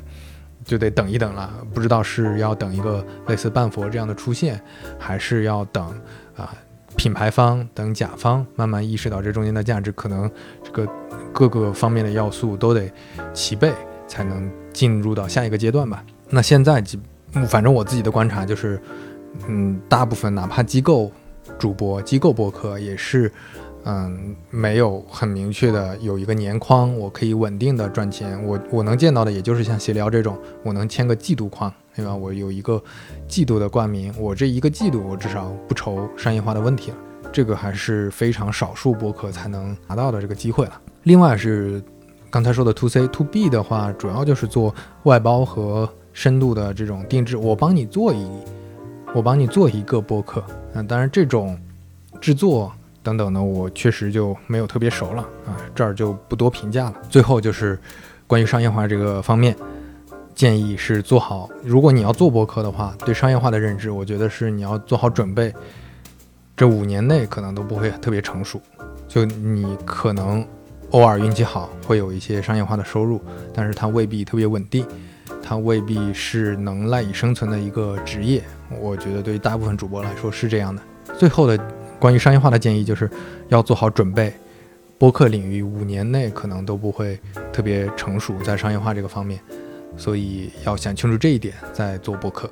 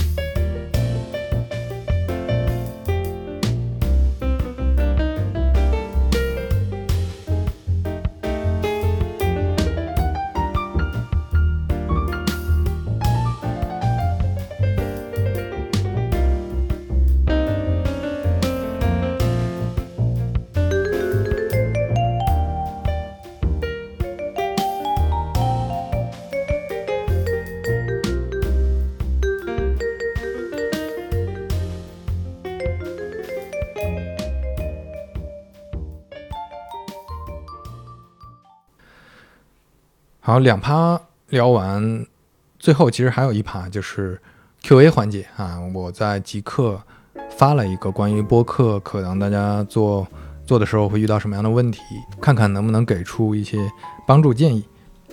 其实点赞对最高的这个。就是我特别不想回答的，清河与清河问的，纯小白要怎么准备设备和软件？一期节目从选题到发布都有哪些流程？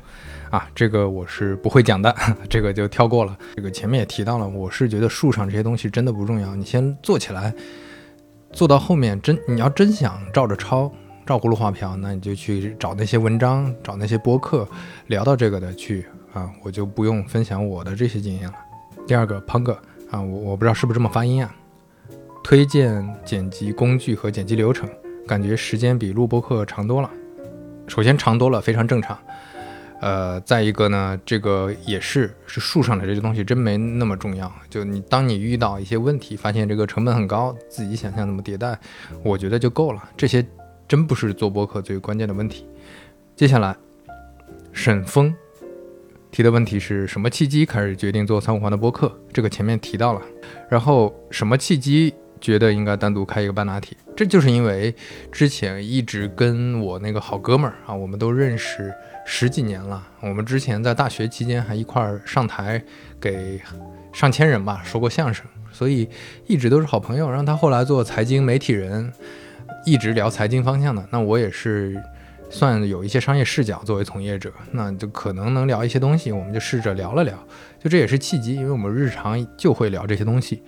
所以，嗯，也挺机缘巧合的，然后就做，发现聊这些品牌故事还挺有意思，然后大家也爱听，那就做下去了。这都是挺，嗯，比较顺其自然的做起来的吧。发现播客里已经有非常多栏目和话题，你们是怎么选切入角度的呢？应该一定有一个非常完整的框架规划。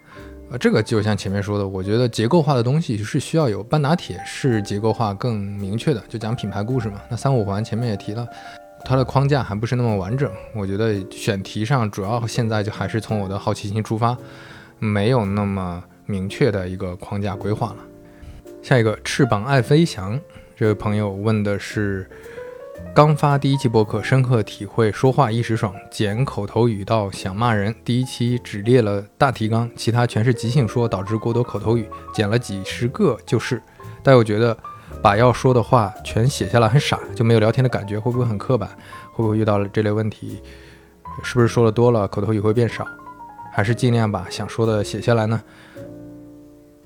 我觉得这个就是练啊，就是你前面说的，说多了口头语就会变少，你有意识的调整一下，你最好养成习惯，这样的状态氛围才比较好。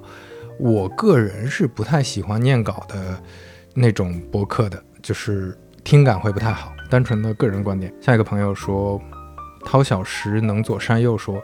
和嘉宾隔空录制和面对面录制的区别，以及造成问题怎么解决？之前和朋友想一起做，但是很多想聊的人在外地，疫情不敢乱跑，又觉得不面对面聊好像效果就会不好。这个我解决不了啊，就我解决不了疫情问题，也解决不了这个 这个远程聊天效果不好的问题。我是非常认同你说的远程聊天效果不好，就我远程聊的效果也都不如面对面聊。那就没没办法，就有条件的话，就尽量制造面对面聊的机会。这个确实很难解。这个远程聊，我觉得没有什么好的解法能让氛围变好。选题和嘉宾，如果是长期更新，怎么保证？这个这个没有什么方法吧？我觉得很难找到方法。这个我回答不了，我我自己都保证不了。如何看待自我表达和考虑受众感受之间的平衡？个人很纠结于只做自己想表达的内容，多多少少会陷入孤芳自赏，受众少。传播难的问题，但太考虑受众，又缺乏表达欲，觉得失去了录播课的意义。我觉得还是我非常个人的意见，就是还是考虑自我表达。但是自我表达也分表达的好和表达的不好，就可以多去关注关注怎么让自己表达的更好。就哪怕你有很一小撮的受众，一小撮的听众，他们特别喜欢你，我觉得这也达到了。当你发现有些人持续的喜欢你的话，你就这个东西就能坚持做下去嘛。我觉得这才是第一要务，不然的话，就像你说的，你就失去了做播客的意义了嘛。沈峰啊，这是第二个问题了，说听了很多三五环半拿铁，信息量超大，很想知道从开始到完成有多少既定步骤。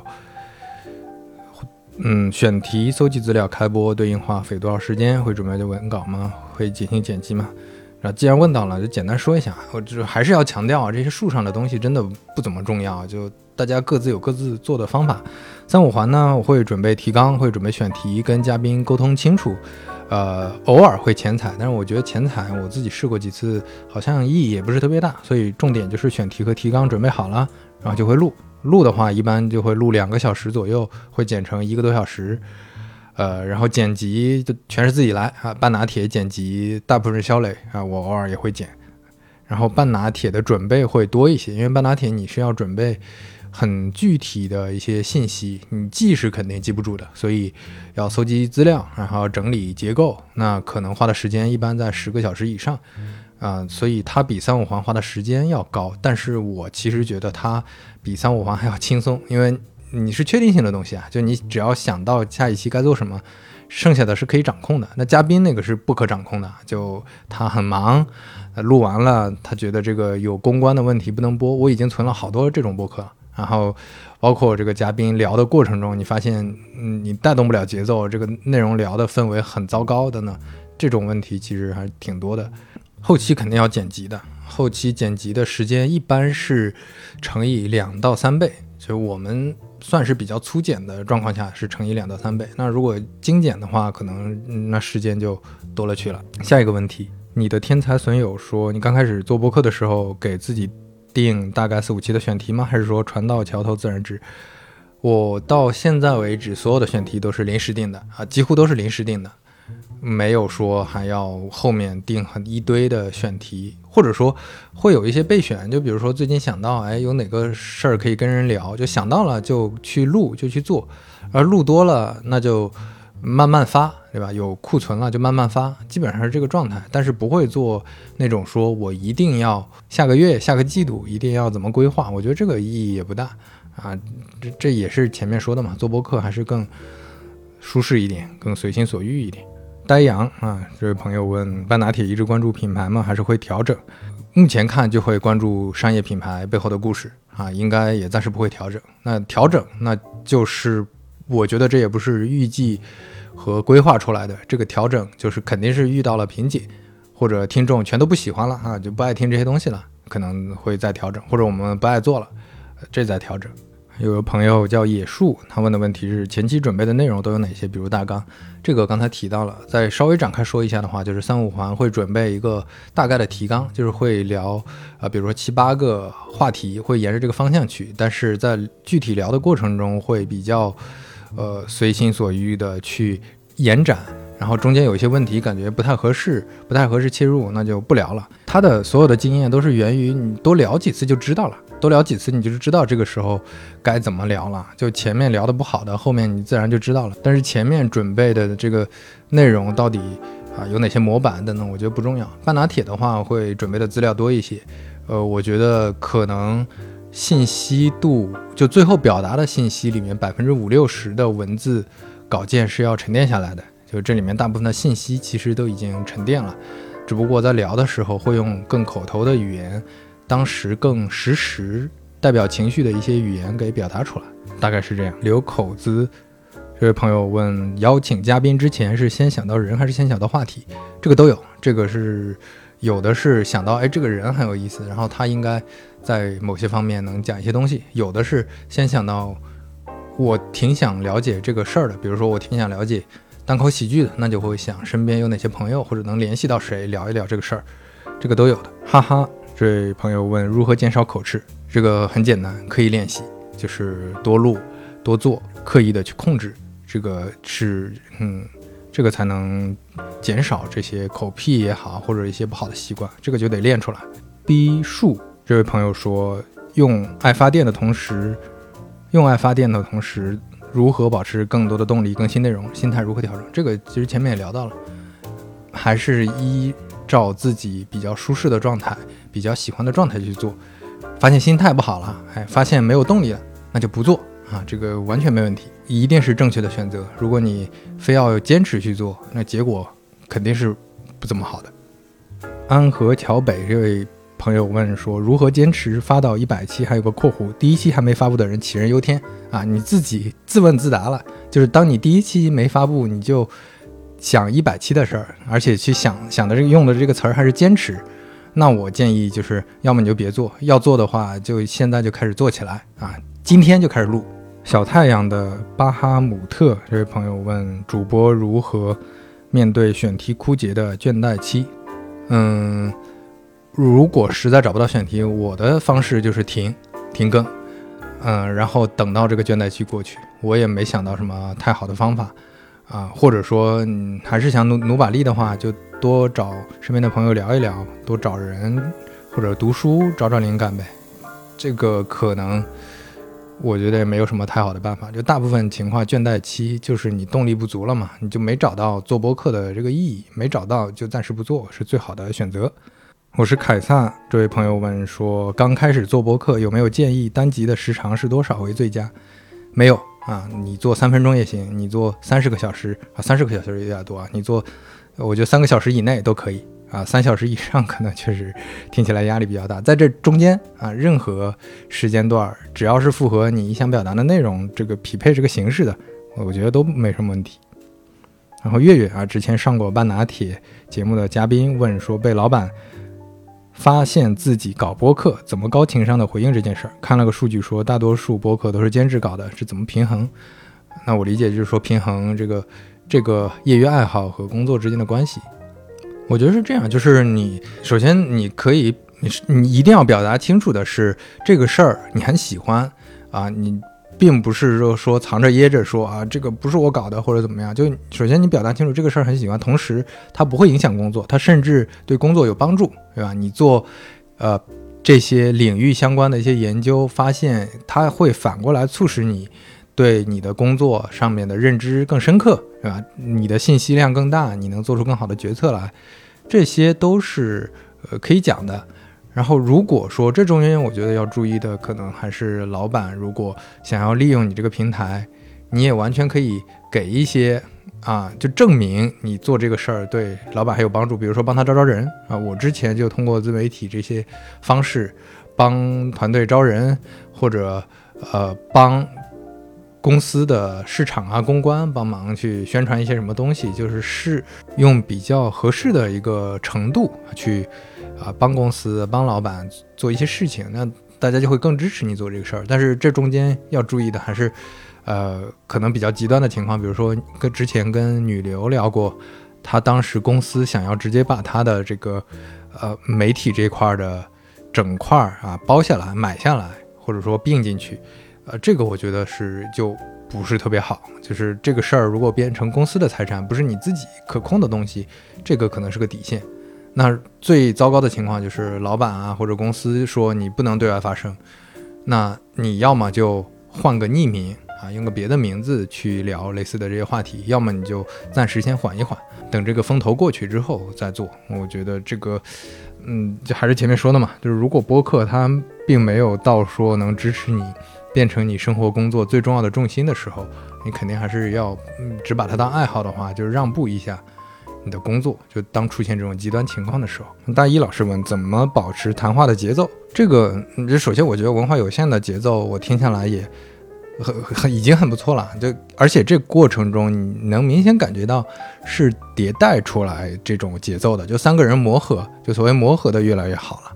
嗯，我觉得你像半拿铁。我们也是磨合的越来越好了，但是对于三五环这种形式，我还是没有找到很好的这个这个方法去掌握把控这个节奏。我觉得，嗯，这个节奏它还不是说你在什么尺度下要，呃，就是对方说完一句什么话，你该停顿几秒，然后再表达一句什么话，你这句话要说的多长多短，要提问的。要提问的这个语气或者尺度应该什么？我觉得这些不重要，我反而会觉得聊的比较好、节奏感比较不错的播客，基本上还是我跟嘉宾相对比较熟。就熟这个事儿，其实就代表着之前你们的沟通交流比较多，是经过一些磨合的。我个人的感觉就是这样，就是比较熟的嘉宾。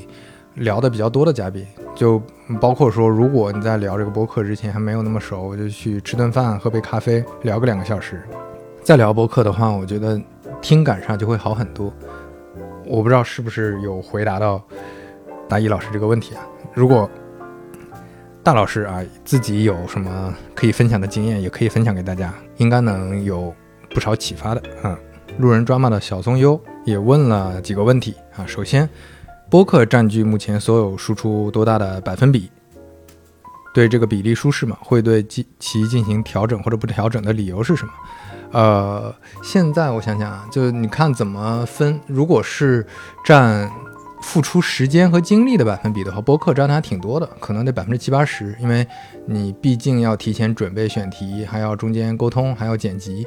文字其实还好，文字因为我已经过度熟练了，所以每次写文字虽然更新的频次可能会比播客有的时候还多一点儿，但是对我来说成本会比较低，所以这整体上说起来是一个很舒适的状态。就为啥是舒适，前面也解释了，我觉得内容创作。还是舒适，如果不舒适，我就做不下去了。或者说你把它当工作做，这个就很痛苦。我还是得保持在内容这方面是一个很舒适的状态，所以现在不会调整。或者说未来有机会调整的话，那应该也是遇到影响我舒适的地方了。嗯，比如说半拿铁，现在我在做的时候，半拿铁花的时间精力会比三五环要多一些，因为它要搜集材料、搜集资料。但是搜集资料，你看虽然每一期花个十个小时，但这十个小时我会非常。状态非常好，就这是本身是我自己在学习的一个过程，那对我来说就非常舒适了。我不是说为了做这个播客，我脑海里一直悬着一个，我做完这期播客我要拿多少流量，然后未来赚多少钱，都这不是我单纯的收益，所以这舒适状态都还是 OK 的。第二个问题是做播客之后对自己的文字输出带来什么影响？顾虑是过多的对话和口头表达，且这个表达得到了正反馈，久而久之让人失去独立或者深度思考的能力。如果你也有这个顾虑，如何保持思考？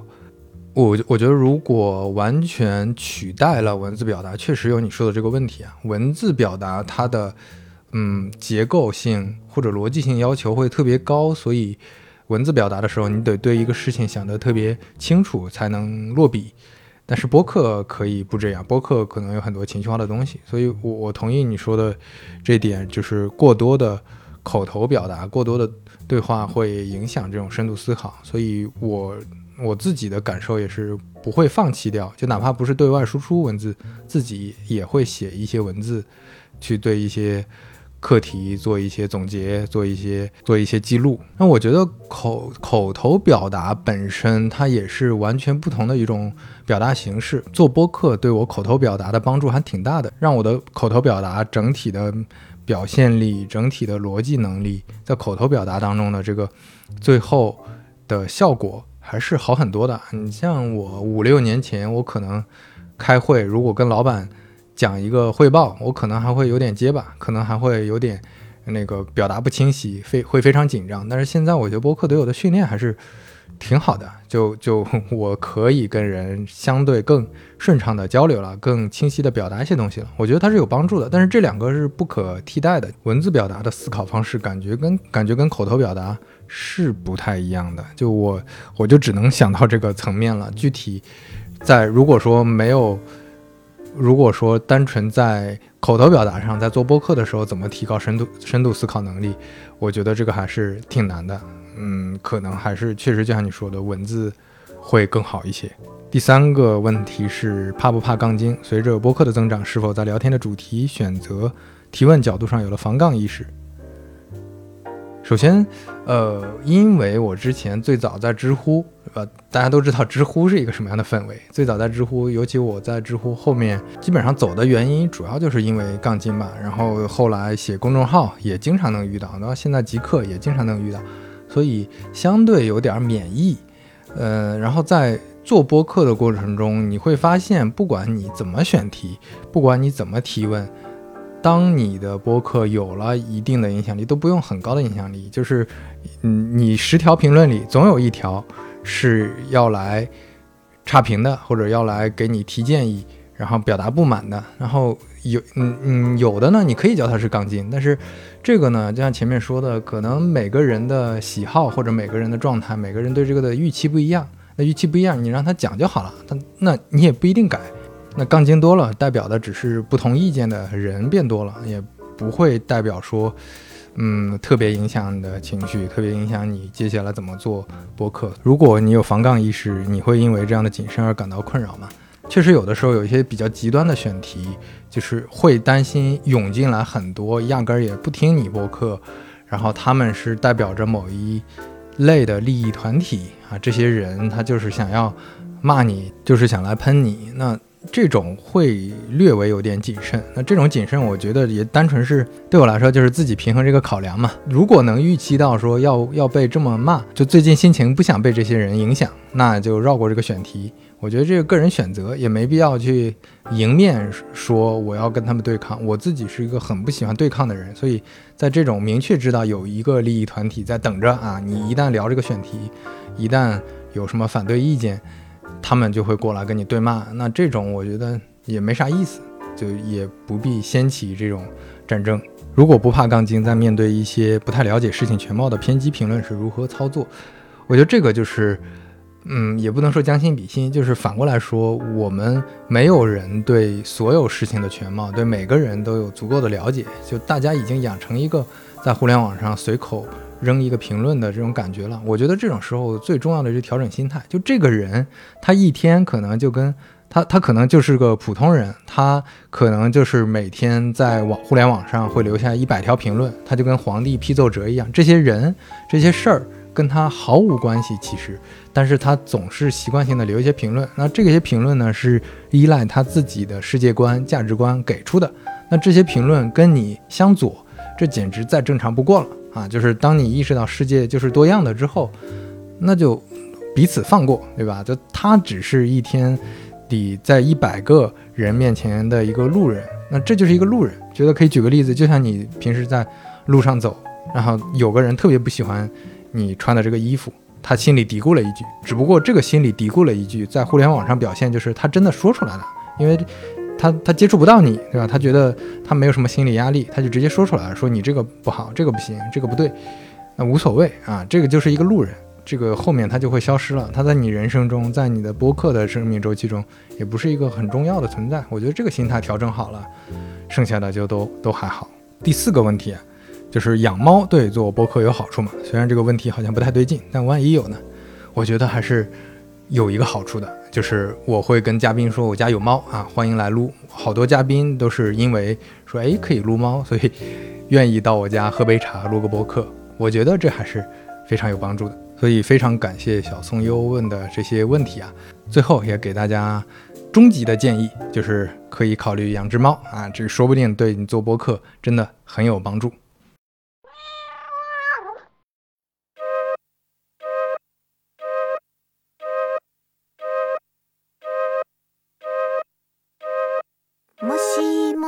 がお話できたら最初になんて言うのかな。魚の骨は硬すぎます尻尾の長さ他と比べるのやめてください。傷つくの。あなたのために水黒いして。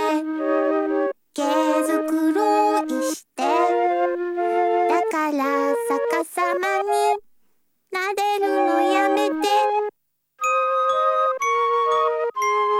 優しい人よりも物静かな人が好き。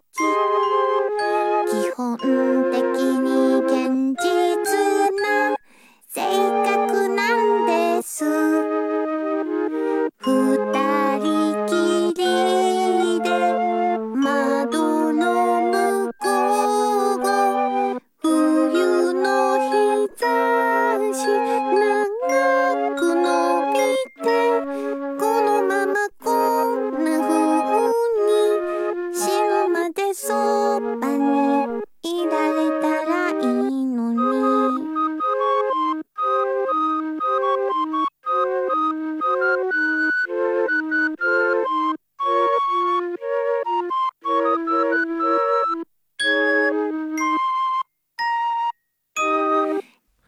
欢迎在小宇宙、苹果 Podcast 订阅和收听三五环，也欢迎在评论区留言交流。如果喜欢三五环的话，也恳请能在苹果 Podcast、Spotify 或者喜马拉雅留下你的宝贵好评。下期再见。